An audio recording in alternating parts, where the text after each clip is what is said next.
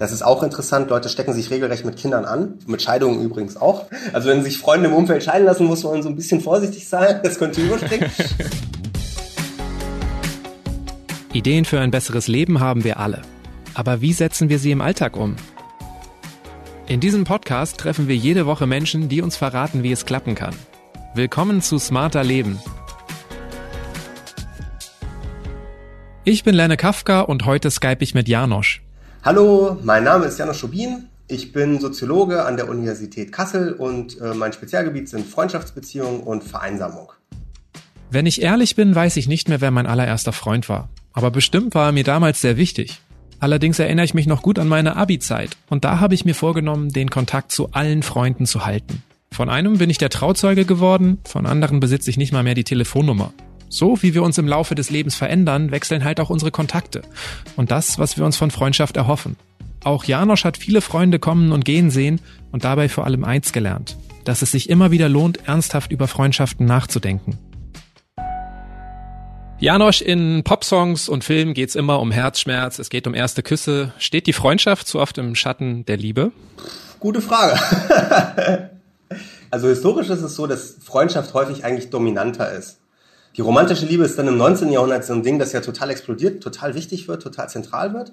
Und Freundschaft rückt dann tatsächlich so ein bisschen in den Hintergrund. Da gehen so verschiedene Sachen mit einher. Also eine Sache, die da zum Beispiel passiert, ist, dass ähm, Freundschaften immer privater werden auch. Freunde zeigen sich weniger öffentlich. Wie soll man sagen, die Praxis der Freundschaft geht immer mehr so, wenn man sie in einen so eine Art Innenraum, wo sie unsichtbarer wird. Dadurch nimmt sie auch, wenn man so will, an Relevanz, an öffentlicher Relevanz, an gesellschaftlicher Relevanz ab. Das verändert sich dann halt einfach sehr, sehr schnell auch. Ne? Also was wir jetzt in Deutschland zum Beispiel sehen, so seit Mitte der 80er Jahre, ist, dass Freundschaft wieder an Bedeutung gewinnt. Das hat vornehmlich mit demografischem Wandel zu tun. Also die Leute haben weniger Kinder, sind häufiger geschieden oder nicht verheiratet. Freunde werden einfach wichtiger für emotionale Unterstützung, für Beschäftigung, also was mache ich in meiner Freizeit überhaupt, wie kriege ich das, äh, wie sieht ein Leben aus, das auch Spaß macht und Freunde gewinnen einfach an Wert wieder. Was zeichnet denn Freundschaft überhaupt aus? Also wie definieren wir, wer ein Freund ist und wer nicht? Auch das ist sehr unterschiedlich. Also wenn man historisch guckt, sind die Ideale der Freundschaft sehr variabel. Also zum Beispiel, was Freunde tun soll, was die üblichen Verpflichtungen sind. Das ist auch kulturell sehr variabel. Es gibt aber so, wenn man so will, so ein Grundmuster, das sich in allen Formen der Freundschaft, die auch historisch dann ausgemalt ist oder ausbuchstabiert ist, äh, wiederholt. Und ich nenne das das Schema der doppelten Geiselgabe. Also was in Freundschaften typisch ist, ist, dass man Informationen übereinander hat, Dinge miteinander teilt, die einen füreinander angreifbar machen, die einen füreinander verletzbar machen. Der, wenn man so will, ethnografische Klassiker dazu ist das Tauschen sogenannter symbolischer Lebenspfänder. Ein Lebenspfand ist ein Zeichen, das mit der Person ganz eng verbunden ist. In der Freundschaftserzählung ist das klassischerweise Blut. Man tauscht und teilt das Blut, man vermischt es in einem Kelch, beide nehmen es ineinander auf und damit entsteht ein Bund, der ist unzerbrüchlich, weil wenn man den zerbricht, dann ist die soziale Ehre für immer dahin. So. Das ist so der ethnografische Klassiker und was wir heute machen, das ist ganz ähnlich. Wir tauschen heute Geheimnisse. Das ist so in der Moderne die Weise, wie Freundschaften entstehen. Man tauscht diese privilegierten, besonderen Informationen übereinander aus. Das, glaube ich, zeichnet auch Freundschaften heute bei uns aus. Also ist das Vertrauen, oder? Genau, so entsteht halt Vertrauen. Äh, Vertrauen ist ja, wenn man so will, ein Effekt von Freundschaften. Vielleicht auch eine Bedingung für Freundschaften. Man muss so ein gewisses Grundvertrauen haben, damit man sowas überhaupt eingeht. Aber äh, dieses, wenn man so dieser Prozess, äh, stetige Prozess, in dem man kommunikativ Sachen über sich preisgibt und die miteinander verarbeitet, das ist, was heute, würde ich sagen, eine Kernpraxis der Freundschaft ist und durch die halt Vertrauen genährt wird, aber auch Vertrauen ständig reproduziert wird in Freundschaften. Meine Frau hat mich mal gefragt, ob sie für mich auch eine Freundin ist. Glaubst du, dass wir auch mit unseren Partnern befreundet sein können? Äh, wir wissen, dass das ganz häufig so ist. Also es gibt Studien aus den 80er Jahren aus den USA, da waren in etwa ein Drittel aller Ehepartner auch enge Freunde.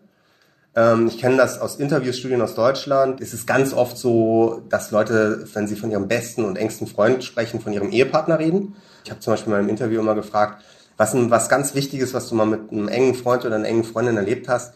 Und da haben teilweise Leute aus der, wie aus der Pistole geschossen von Sachen erzählt, die sie mit ihrem Ehepartner erlebt haben. Also ich glaube, man muss davon ausgehen, dass bei uns der Ehepartner ganz häufig der engste Freund ist. Familienangehörige sind sehr häufig enge Freunde.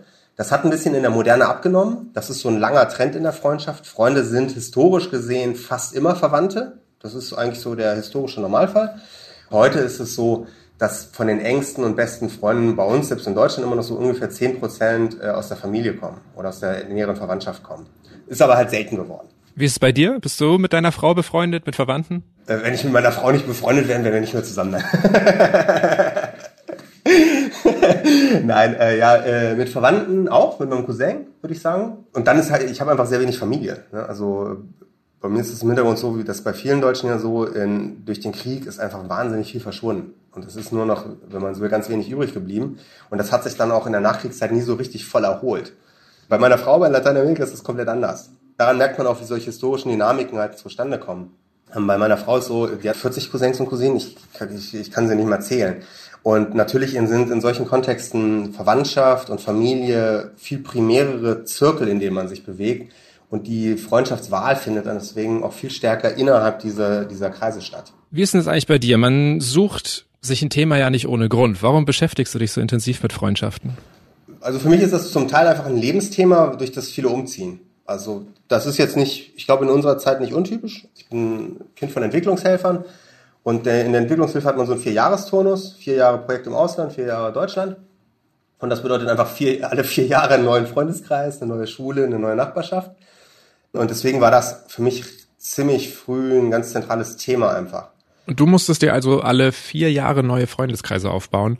Wonach suchen wir denn unsere Freunde aus? Das ist äh, ziemlich spannend, da gibt es ziemlich viele Untersuchungen zu.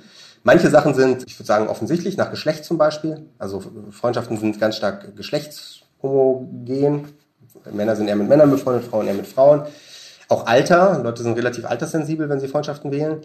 Das sind allerdings alles solche Sachen, die auch stark kontextbedingt sind. Also in den Schulen ist man stark nach Geschlecht sortiert und man ist auch stark in altershomogenen Gruppen unterwegs.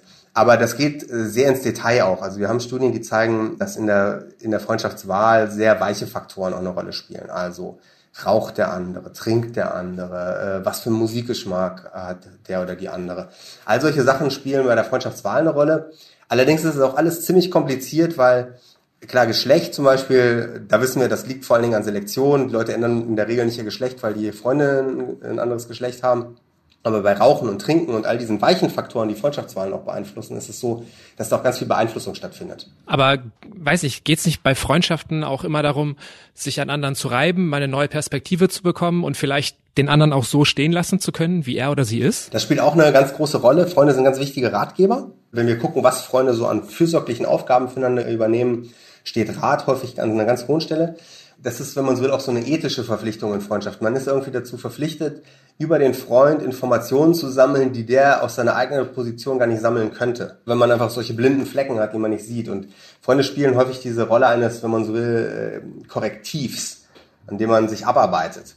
Und das ist auch ganz typisch. Das sagen auch viele Leute äh, über ihre Freundschaften, dass eine der ganz zentralen Sachen ist, einfach wenn man in diesen schwierigen Lebenslagen steckt, dass man da jemanden hat, dem man vertrauen kann, dass der einem reinen Wein einschenkt, also dass der einem die Wahrheit sagt.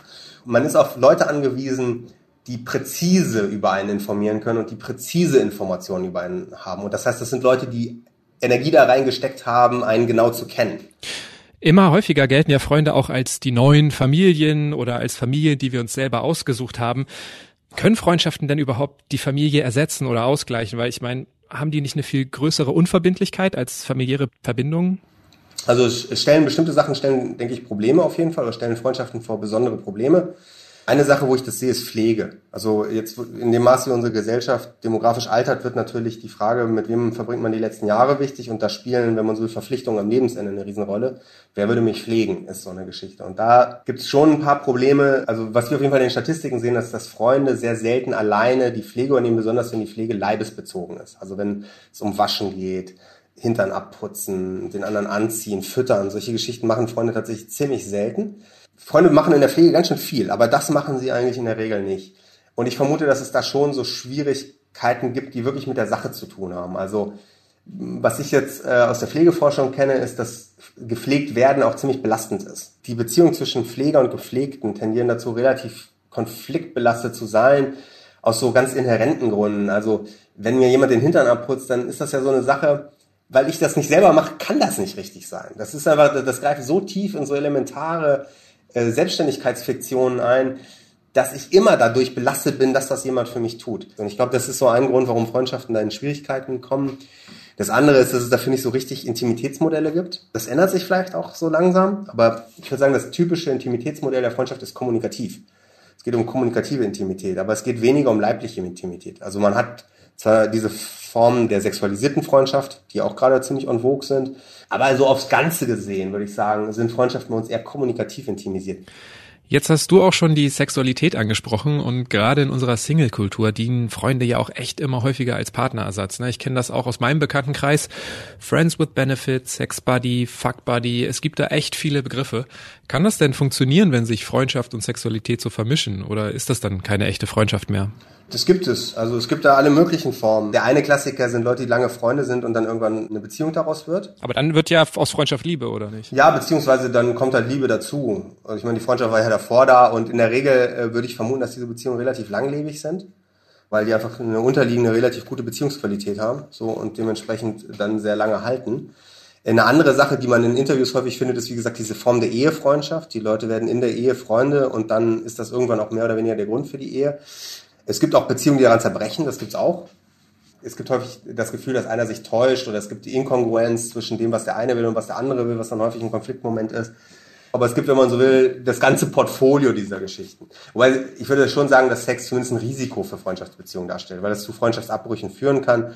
Allerdings führen relativ viele Sachen implizit zu Freundschaftsabbrüchen. Wenn jemand umzieht, ist das ein Risiko für Freundschaften und Sexualität würde ich da jetzt nicht größer aufhängen wollen als sowas. Ne? Also es ist halt eine von den vielen Sachen, die irgendwie Beziehungen belasten können, aber nicht müssen. Kann es eigentlich sein, dass uns Freunde dann am wichtigsten sind, wenn wir gerade nichts Besseres, nichts anderes haben? Keine Familie, keine Beziehung, keine Kinder, vielleicht auch keinen Job? Also es gibt zumindest so eine gewisse Dynamik, dass die eine, eine Kompensationsfunktion auch haben. Das ist schwierig, also empirisch schwierig. Wir haben da auch nicht keine wirklich guten Studien zu.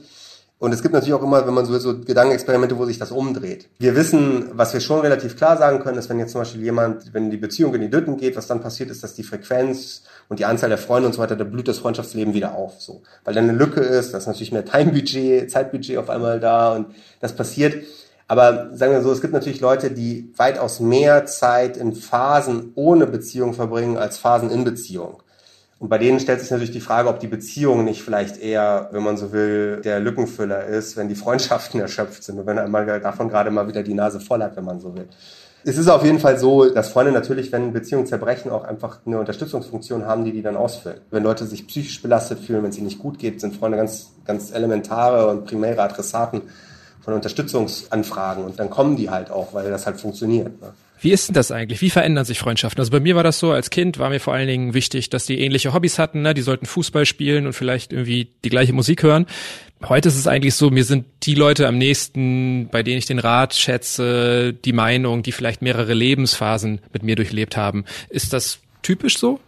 Ja, bis zu einem Rat ist genau das typisch. Also ähm, die äh, Freundschaften werden zum Beispiel nach ihrer Dauer ganz stark bewertet. Das ist ganz interessant. Freundschaften, je länger sie halten, umso höher sind sie bewertet. Wenn man so Freundschaftstreue ist, ist ein hoher Wert. Der Prozess ist aber tatsächlich so, dass Freundschaften in der Regel sich an so Lebensumbrüchen erneuern oder zerbrechen, beziehungsweise was bei uns typischer ist, die werden so auf Eis gelegt und dann können sie halt äh, wieder aufwachen in einer anderen Lebensphase, aber oder halt auch nicht. Äh, und da gibt es dann ganz irre Sachen, wo Leute halt in ihrer Jugend miteinander zu tun haben, sich 60 Jahre nicht sehen und das dann wieder aufflammt. Die Regel ist halt, dass es durch diese Umbrüche immer wieder zu so einer Umschichtung des Freundeskreises kommt.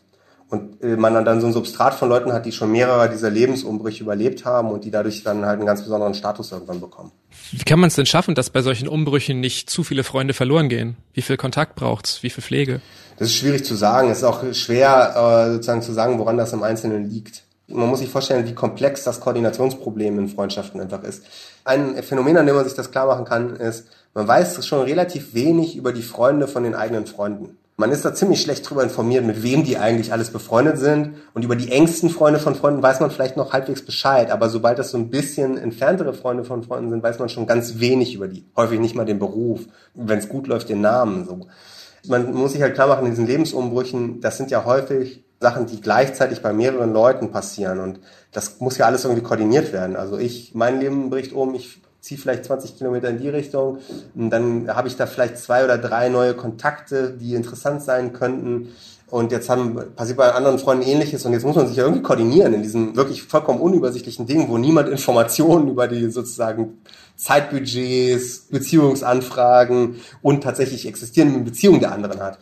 Und irgendwie tariert sich das aus. Aber es ist sehr schwer, das dann zu sagen, woran das am Einzelnen liegt dann. Gerade wenn man umzieht, dann äh, hat man ja auch oft das Problem, dass man neue Freunde finden will, neue Freunde finden muss. Und als Kind ist es irgendwie total einfach. Ne? Also als ich Kind war, hat mal ein Junge auf mich gezeigt und meinte, sind wir Freunde? Habe ich ja gesagt. Ich glaube, wir waren zehn Jahre befreundet. Ging irgendwie gut, wahrscheinlich hatten wir ähnliche Interessen. So funktioniert das ja nicht mehr. Wie, wie schaffe ich es denn in einer neuen Stadt, vielleicht auch mehr als nur lose Kontakte zu finden, sondern Menschen, zu denen ich irgendwie ein Vertrauen aufbauen kann, die mir wirklich auch nahestehen dann? Also ich meine, das eine sind natürlich immer die organisationellen Kontexte, in denen man sich bewegt. bei Kindern und so geht das relativ einfach, weil die in altershomogenen Gruppen äh, zusammengefercht werden. Später ist man halt im Berufsleben, dann ist es schon ein bisschen anders. Da trifft man auch weniger Leute, die, wenn man so will, in das Schema passen für einen als Freunde. Ne? Also gerade wenn man jetzt extrem berufsmobil ist oder prekär beschäftigt ist und das ständig wechselt, hat man natürlich diese Schwierigkeiten. Und dann ist die Frage, wo gibt es eigentlich noch diese stabilen Kontexte, in denen Beziehungen geschlossen werden können. Das andere, wo typischerweise Freundschaften geschlossen werden, werden, ist über Freundschaften. Also das ist, wenn man so will, die andere Primärstruktur neben der organisationellen Struktur unserer Gesellschaft ist das Freundschaftsnetzwerk selber. Das dritte wäre die Verwandtschaft, die Familie. Das ist aber, wie gesagt, bei uns halt ein bisschen dünn geworden. Man findet häufig über die Freundin weitere Freunde. Die kennen dann schon jemand dort und die vermitteln dir den Kontakt und dann lernst du da jemanden kennen. Und was jetzt in den letzten Jahren immer vermehrt aufkommt, ist, dass wir einfach auch digitale Beziehungsmärkte haben. Also es gibt jetzt in Deutschland zum Beispiel die ersten Apps, die halbwegs erfolgreich sind, die tatsächlich solche Online-Matching-Märkte für Freundinnen gibt's eine. Da kann man halt Beziehungen online knüpfen, so wie Partnerschaften. Im Studium ist es ja so, oder auch in der Ausbildung, in der Schule, dass wir uns alle relativ ähnlich sind, was so das Geld angeht. Ne? Niemand kann sich wirklich was leisten und dann kommen wir irgendwie in die ersten Jobs. Manche entscheiden sich für Kinder, andere für Karriere und dann geht halt die Schere echt ziemlich weit auseinander. Wie viel Unterschied vertragen denn Freundschaften? Im Prinzip vertragen Freundschaften das häufig komplett. Im Mittel ist es halt so, dass all diese Sachen gewisse Risiken für Freundschaften bergen. Also wenn man die durchschnittliche Anzahl der Freunde abzeichnet, dann ist das halt vom sozusagen von Anfang äh, 20 bis äh, Mitte 30 so eine Rutsche. Und die meine Studierenden haben das die Babyrutsche genannt, weil was da vornehmlich reinhaut, ist das erste Kind. Da verlieren die Leute einfach wahnsinnig viele Freunde und verlieren es in Anführungszeichen, da, da ist einfach ganz klar, die Belastungen sind so massiv, dass äh, da das Zeitbudget schwindet.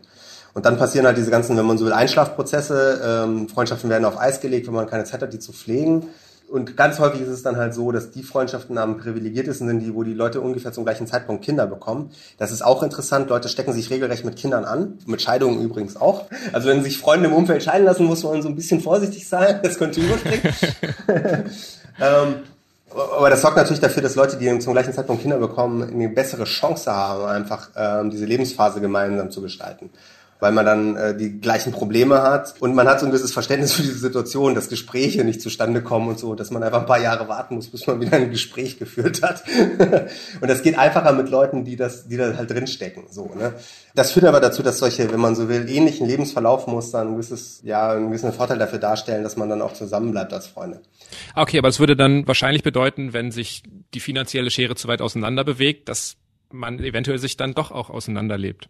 In Deutschland ist das eher untypisch, vermutlich, dass es tatsächlich am Einkommen liegt, weil Deutschland keine richtige Klassengesellschaft ist. Also wir sind eine Gesellschaft, in der man tendenziell Leute nicht für minderwertig hält, weil sie, weil sie weniger oder mehr verdienen. Wenn man beispielsweise in Lateinamerika in eine echte Klassengesellschaft kommt, gibt es harte Grenzen. Die gibt es bei uns so einfach wirklich nicht. Das wäre eine Übertreibung. Wir haben in Deutschland soziale äh, Differenzen, aber dass man jemanden wirklich nicht mehr als einen echten Menschen wahrnimmt, weil er nicht in der gleichen sozialen Klasse ist wie man. Das hat, gibt es bei uns so, würde ich behaupten, nicht. Und das macht es ein bisschen einfacher bei uns. Das ist in Lateinamerika dann tatsächlich ein Problem. Weil wenn du dich aus deiner sozialen Klasse rausbenimmst, die anderen Leute, wenn man so will, wirklich für dich äh, jenseits dessen sind, mit denen du Kontakt haben kannst, ohne in deinem sozialen Umfeld geächtet zu werden. Wenn wir jetzt eh schon über Geld sprechen, wie ist denn das überhaupt? Ähm, wie siehst du das? Sollte man Freunden Geld leihen? Ja, würde ich schon sagen, sollte man. Also ich würde auch sagen, dass das bei uns immer noch zu den Freundschaftspflichten gehört. Aber tendenziell passiert das auch irgendwie, wenn man so Lebensverlaufsforschung äh, macht und sich anguckt, tun die Leute das, es ist selten geworden. Leute leihen, also wir sprechen jetzt von größeren Summen, machen das über den Lebensverlauf ab und an mal. Es ist auch relativ unbeliebt geworden, viele Leute wollen das nicht mehr machen. Aber wenn man jetzt international vergleicht, weiß man, dass es eigentlich eine ganz übliche Freundschaftspflicht ist, Geld zu verleihen, beziehungsweise in ökonomischen Situationen sich zur Seite zu stehen. Empirisch ist es auch so, dass Leute, die das tun, auf lange Sicht mehr Freunde haben. Also aber weniger Geld vielleicht. vielleicht weniger Geld. Ja, ich glaube, der Prozess, den man sich klar machen muss, ist, dass das Verleihen großer Geldsummen häufig auch so eine Art Freundschaftsprüfung ist. Beziehungen, die diese Prüfung überstehen, sind gehärtete Beziehungen. Das heißt, die dauern dann auch länger. Und der Effekt ist dann in the long, in the long run einfach, dass Beziehungen, in denen sowas funktioniert hat, eine sehr, sehr hohe Dauer entwickeln und dadurch dazu führen, dass Leute ein stabileres und langfristigeres Freundschaftsnetzwerk haben. So kommt das aus meiner Sicht zustande, dass Leute, die Freunden Geld leihen, am Ende mit, mehr Freunden dastehen. Und viele Menschen haben ja auch wirklich echt lange Freundschaften. Ne? Meine längste hält bislang 28 Jahre. Das ist länger als die meisten Liebesbeziehungen. Wieso fällt denn uns das eigentlich so viel leichter, lange befreundet zu sein? Weil ich meine, da läuft doch auch nicht immer alles super. Eine Differenz zu Liebesbeziehungen die ist, dass Freundschaft bei uns äh, keinen Exklusivitätsanspruch mehr hat. Und das ist, glaube ich, eine Sache, die bei Beziehungen einfach durch den extrem hohen Anspruch, der an die gestellt wird, einfach schwieriger ist. Ich weiß nicht, wie es dir geht. Ich habe schon mit vielen Freunden über das Ende von Beziehungen geredet, aber eigentlich fast noch nie ähm, darüber, wie eine Freundschaft aktiv beendet wurde. Warum fällt uns das so schwer, mit Freunden Schluss zu machen? Die Gründe für Freundschaftsabbrüche sind halt, wie gesagt, einmal diese Lebensumbrüche. Es gibt aber auch Freundschaften, die tatsächlich richtig zerbrechen durch Verrat oder etwas, was vor allen Dingen als Verrat erlebt wird von irgendeiner Seite. Das sind ganz unterschiedliche Sachen. Also wenn man jetzt Interviews mit Leuten aus der 68er Generation führt, sind das häufig solche politischen Sachen.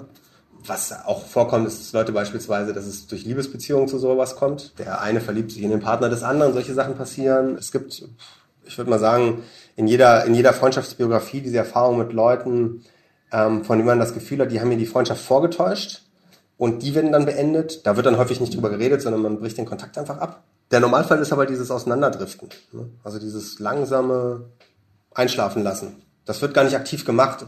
Und das ist ja auch klar, dass man sowas nicht beendet, weil einmal ist es ja nicht sinnvoll, weil unter Umständen will man die Beziehung hier irgendwann wieder aufleben lassen.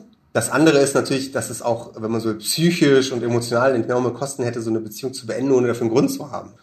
Wie viele Freunde können wir denn eigentlich wirklich gleichzeitig haben? Also unsere Zeit ist doch begrenzt. Ich würde vermuten, dass die meisten Leute enge Freundschaften so im niedrigen einstelligen oder zweistelligen Bereich haben. Äh, und das, das Einfachste ist halt natürlich die Zeitbeschränkung. So, die Zeitbeschränkungen sind das härteste. Es gibt auch Studien über kognitive Beschränkungen. Es gibt die berühmte Dunbar's Number. Die Idee, dass wir einfach nicht dazu in der Lage sind, kognitiv mehr als eine beschränkte Anzahl von individualisierten, auf die ganze Person zugeschnittenen Beziehungen zu führen. Ich meine, dass es irgendeine kognitive Grenze gibt, ist klar, weil unser Gehirn, äh, ja, wenn man so will, eine kleine Sache ist diese Studien auf jeden Fall sagen, das liegt irgendwo so in einem niedrigen dreistelligen Bereich. Ich habe aktuell 711 Facebook-Freunde, was nicht mehr besonders viel ist. Halten wir nicht durch soziale Netzwerke auch Freundschaften einfach künstlich aufrecht? Also ich interpretiere soziale Netzwerke einmal natürlich so, wie du sagst. Wir managen eine Beziehungsreserve dadurch. Das ist ja auch irgendwie ganz praktisch, weil man durch diese sozialen Netzwerke suggerieren kann, dass man eine individualisierte Beziehung mit jemandem führt, mit dem man eigentlich eine Beziehung qua sozialer Klasse führt, weil der zu einer bestimmten Gruppierung gehört. Sagen wir mal, das sind Leute, die kannte ich vor, vor zehn Jahren, der gehört irgendwie zu dieser Gruppierung und ich kann durch die sozialen Netzwerke natürlich suggerieren, dass das immer noch eine eins zu eins Beziehung ist. Ich glaube, das ist also ein Aspekt. Aber ich glaube, ein anderer Aspekt, so wie ich das sehe, ist, was mit den sozialen Netzwerken passiert ist, dass die auch eine Bühne für Freundschaften sind. Also die 700 äh, Leute, die man da hat, von denen würde ich mal sagen, böse ausgedrückt, sind 650 Leute sind Publikum.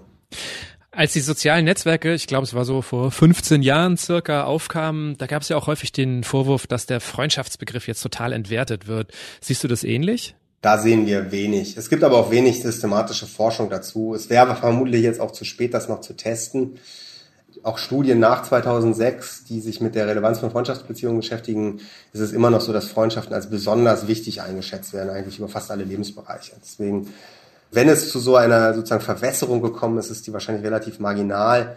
Mir hat das aber auch nie eingeleuchtet, weil es eigentlich immer schon solche Wortbedeutungen von Freundschaft gab, die diesen Charakter hatten. In Lateinamerika ist die im Alltag noch üblich. Ähm, das ist, wenn man so will, die, äh, die Semantik der friedlichen Begegnung.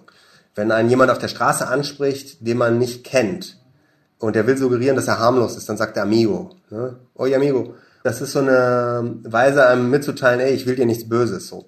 Freundschaft ist häufig ein Begriff, wo man probiert zu sagen, was wir haben, ist eine Beziehung, die ist nicht feindselig.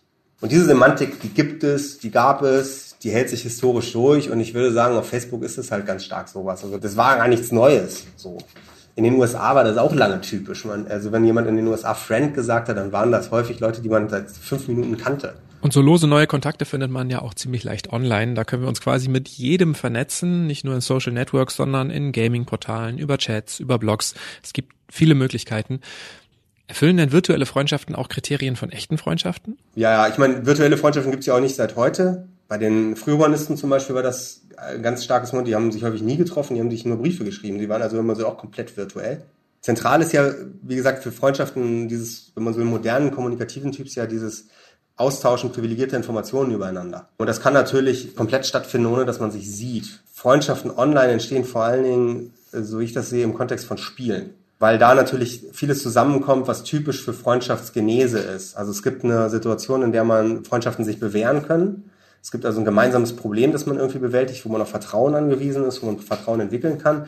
Äh, und es entsteht diese kommunikative Ebene. Also ganz viel, was an Spielen ja geschätzt wird, äh, sind diese Teamchats. Man redet miteinander und man hat diese gemeinsame Aufgabe, wo man sich auf den anderen verlassen können muss. Zugegeben ist das in Interviews bei mir selten vorgekommen, dass Leute das gesagt haben, dass sie enge Freundschaften online geschlossen haben. Aber es kommt vor und es war eigentlich immer im Kontext von Spielen weil man da irgendwie diesen engen Draht zueinander entwickelt hat und dieses Spiel häufig auch dann relativ zentraler Lebensinhalt war und über längere Zeiträume halt zusammen bewältigt wurde. Und das wurde dann teilweise wirklich intim. Also die Leute äh, sprachen dann regelmäßig miteinander, riefen sich an, irgendwann sprach man über die Familie und über alles andere. Und das Spiel war, wenn man so will, der, die Gelegenheitsstruktur, in der das passierte. Das Internet hat ja aber auch die Art, wie wir mit langjährigen Freunden kommunizieren, verändert. Also ich weiß nicht, wann ich das letzte Mal telefoniert habe, wirklich. Also ich schreibe viel mehr. Haben sich unsere Freundschaften auch wirklich durchs Internet verändert? Was sich, wie gesagt, verändert hat, ist, dass man die Freundschaften wieder zeigt. Das war halt echt unüblich. Ich würde sagen, das ist wirklich eine substanzielle Veränderung. Diese Darstellungspflicht der Freundschaft, die ist stärker geworden. Und es ist auch als was erlebt worden, was, was einfach auch wichtig ist, so, dass man das macht. Ne? Also ob so ein ganz eigenes Ideal entstanden ist der Online-Freundschaft, wenn man so will, da wäre ich skeptisch. Das Problem an diesen Geschichten ist, dass es halt nicht neu ist, sondern halt sehr spezifisch für ganz bestimmte Sozialformationen gewesen ist. Und was einfach passiert ist, dass es sich popularisiert und, wenn man so will, demokratisiert. Also in sozialen Eliten war dieses Zeigen natürlich nie ganz weg. In politischen Freundschaften war es auch nie unüblich. Jetzt ist es auf einmal in der Alltagsfreundschaft, wenn man so plötzlich wieder da. Und wir brauchen das Internet in diesem Jahr ja auch einfach, um Freundschaften auf Distanz zu führen. Per Videocall, per Chat oder ähnlichem. Aber lassen sich denn analoge Freundschaften wirklich so einfach virtuell weiterpflegen? Ich meine, es brechen dann ja auch Rituale weg, ne? Der wöchentliche Kneipenabend, die gemeinsame Laufrunde. Also Mediatisierung ist ein langer Prozess. Es war vor, vor dem Internet war es halt das Telefon. Wir haben davor schon einfach äh, ganz stark diese Verschiebung, dass die Leute mehr medial kommunizieren. Die ist ja, die fängt ja nicht mit dem Internet an. Fängt im Prinzip mit den Briefen schon an. Dass in, dem, in dem Moment, wo die Leute schreiben und lesen lernen, in größeren Maße fängt das an so dass auch da dieses, wenn man so will, Umstellen einer Freundschaft von täglichem Sehen auf ein Medium auch nichts Neues ist. Und die Frage ist, dass durch das Internet jetzt nochmal viel schlimmer geworden ist, ist ganz schwer zu beantworten, ehrlich gesagt. Kann es nicht auch sein, dass es eine Chance für Freundschaften ist, wenn der Fokus weggeht von gemeinsamen Aktivitäten hin zu mehr Austausch? Also ich habe durchaus auch Freunde, mit denen ich eigentlich irgendwie immer unterwegs war. Jetzt war die einzige Möglichkeit, die wir hatten, spazieren zu gehen, zu reden, zu chatten. Das kann einmal eine Sache sein, aber das ist natürlich auch immer etwas, was einen Selektionsmoment auslöst. Gruppenfreundschaften haben ja, wenn man so will, einen Vorteil. Und der ist der, dass man die pflegen kann, ohne für jeden Einzelnen viel Zeit aufwenden zu müssen. Kommunikativ intimisierte Freundschaften haben sozusagen inhärent ein höheres Zeitbudget. Man kann die sozusagen nicht serialisieren. Gruppenfreundschaften haben noch so ein paar ganz interessante Eigenschaften, nämlich, dass man natürlich mit profitiert von der Enge der Beziehungen, die andere Freunde zu denen haben. Das heißt, wenn ich in der Gruppe mit einem gut befreundet bin und der ist noch mit einem anderen gut befreundet und so weiter, dann ist ja der Gesamtgruppenzusammenhalt durch diese wenigen engen Beziehungen, äh, wie soll man sagen, stark gehalten. Das heißt, ich profitiere von der Beziehungsarbeit der anderen mit. Ich glaube, es ist sehr schwierig, diesen so Profit der Gruppensituation in die 1 zu 1 Situation mitzunehmen. Das wird, glaube ich, nicht klappen. Sag mir jetzt zum Schluss gern nochmal, was glaubst du denn, wodurch jede Freundschaft einfach besser wird? Na, ist ganz unterschiedlich. Ich glaube, was meine Freundschaften besser gemacht hat, ist immer, wenn ich mal die Zeit äh, mir genommen habe, über die nachzudenken. Und das hat, glaube ich, in der Regel was gebracht. Da muss man ja auch irgendwie sagen, grausam zu sich selber sein und man muss ein hohes Maß, wenn man so will, an Energie da reinstecken, die Situation des anderen auch wirklich sehen zu wollen. Und das ist schwierig. Also, äh, aber ich glaube, dadurch sind meine Freundschaften in der Regel besser geworden, dass ich diese Zeit mir genommen habe, da mal wirklich Gehirnschmalz reinzustecken und darüber nachzudenken. Und das war's mal wieder mit Smarter Leben. Noch mehr Infos zur Arbeit von Janos Schobin stehen in den Show Notes zu dieser Episode. Die nächste Smarter Leben Folge gibt es dann ab kommendem Samstag auf spiegel.de und überall, wo es Podcasts gibt. Zum Beispiel bei Spotify oder Apple Podcasts. Bei Anregungen oder Themenvorschlägen einfach eine Mail schreiben an smarterleben.spiegel.de. Diesmal wurde ich unterstützt von Philipp Fackler, Christina Pohl und Jasmin Yüksel. Unsere Musik kommt von Audioboutique. Tschüss, bis zum nächsten Mal.